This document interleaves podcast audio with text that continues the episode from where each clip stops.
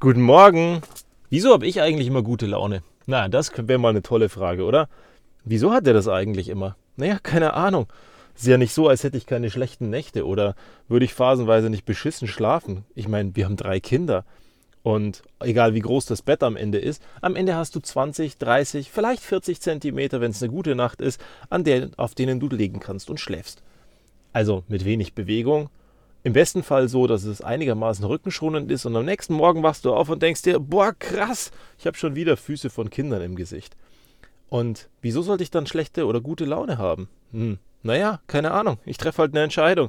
Natürlich wache ich an vielen Tagen auch zerstört auf und denke mir, boah, krass, heute läuft es noch nicht so. Aber dann gehe ich duschen und wenn ich dusche, gibt es am Ende, weil inzwischen mache ich es zumindest nicht mehr am Anfang, aber am Ende gibt es dann eiskaltes Wasser. Am Anfang gibt es heißes Wasser, damit sich die Muskeln lösen. Und wenn die Muskeln sich gelöst haben, gibt es am Ende eiskaltes Wasser. Also wirklich, was die Leitung hergibt, so bis zum Anschlag rüber.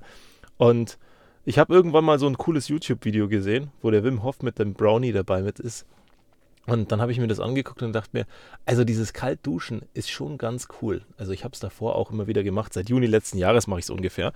Nur ich habe mir immer gedacht, ey, es ist schon krass Überwindung, die es jeden Morgen kostet, dass ich das mache. Und das Lustige ist jetzt, seit ich vorher heiß dusche, dusche ich so lange heiß, bis die Haut spannt. Und wenn die Haut dann spannt, denke ich mir so, boah, jetzt wird es aber Zeit fürs Kalte.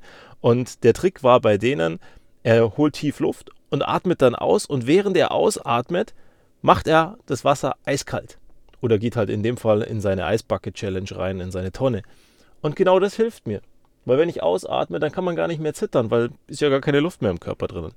Und dann geht's los. Kaltes Wasser ins Gesicht, sich ein bisschen herrichten und los geht's.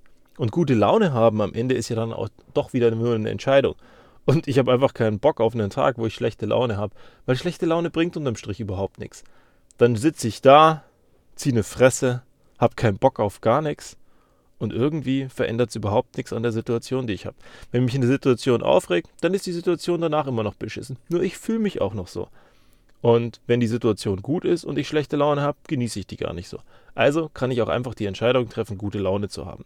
Und da gibt es so verschiedene Tricks, wie man gute Laune kriegen kann, neben dem Aufstehritual.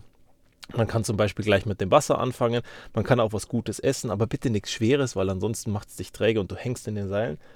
Ansonsten Bewegung. Da gibt es diese coole Bewegung, einen Fuß nach vorne und dann so schnell wie möglich mit den Armen rennen, aber mit den Beinen gar nicht rennen. Danach den anderen Fuß nach vorne und nochmal so schnell rennen, wie du kannst. Die Arme ganz, ganz schnell bewegen.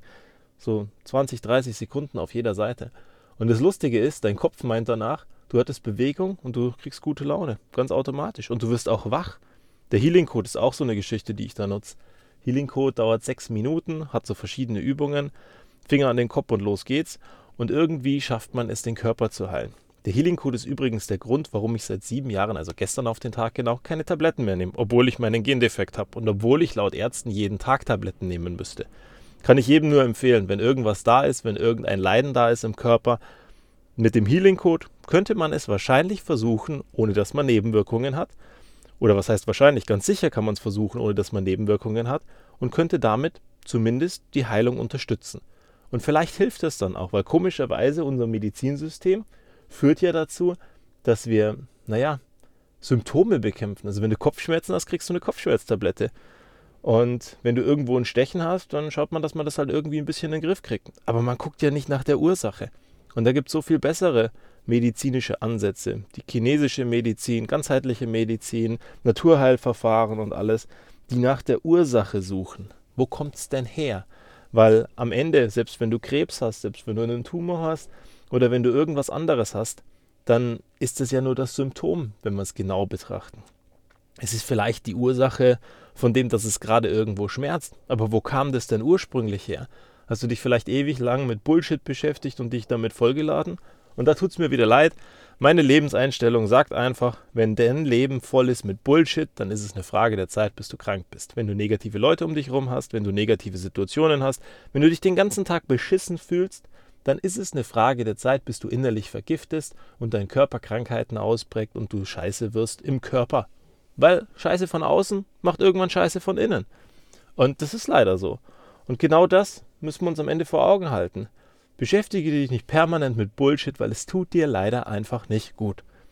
Und übrigens, Gestern hatten wir das ganze Thema Träume, Wünsche und diese Sachen erfüllen und alles. Und ihr habt mitgekriegt, der Bekloppte hat sich ein Laserschwert gekauft.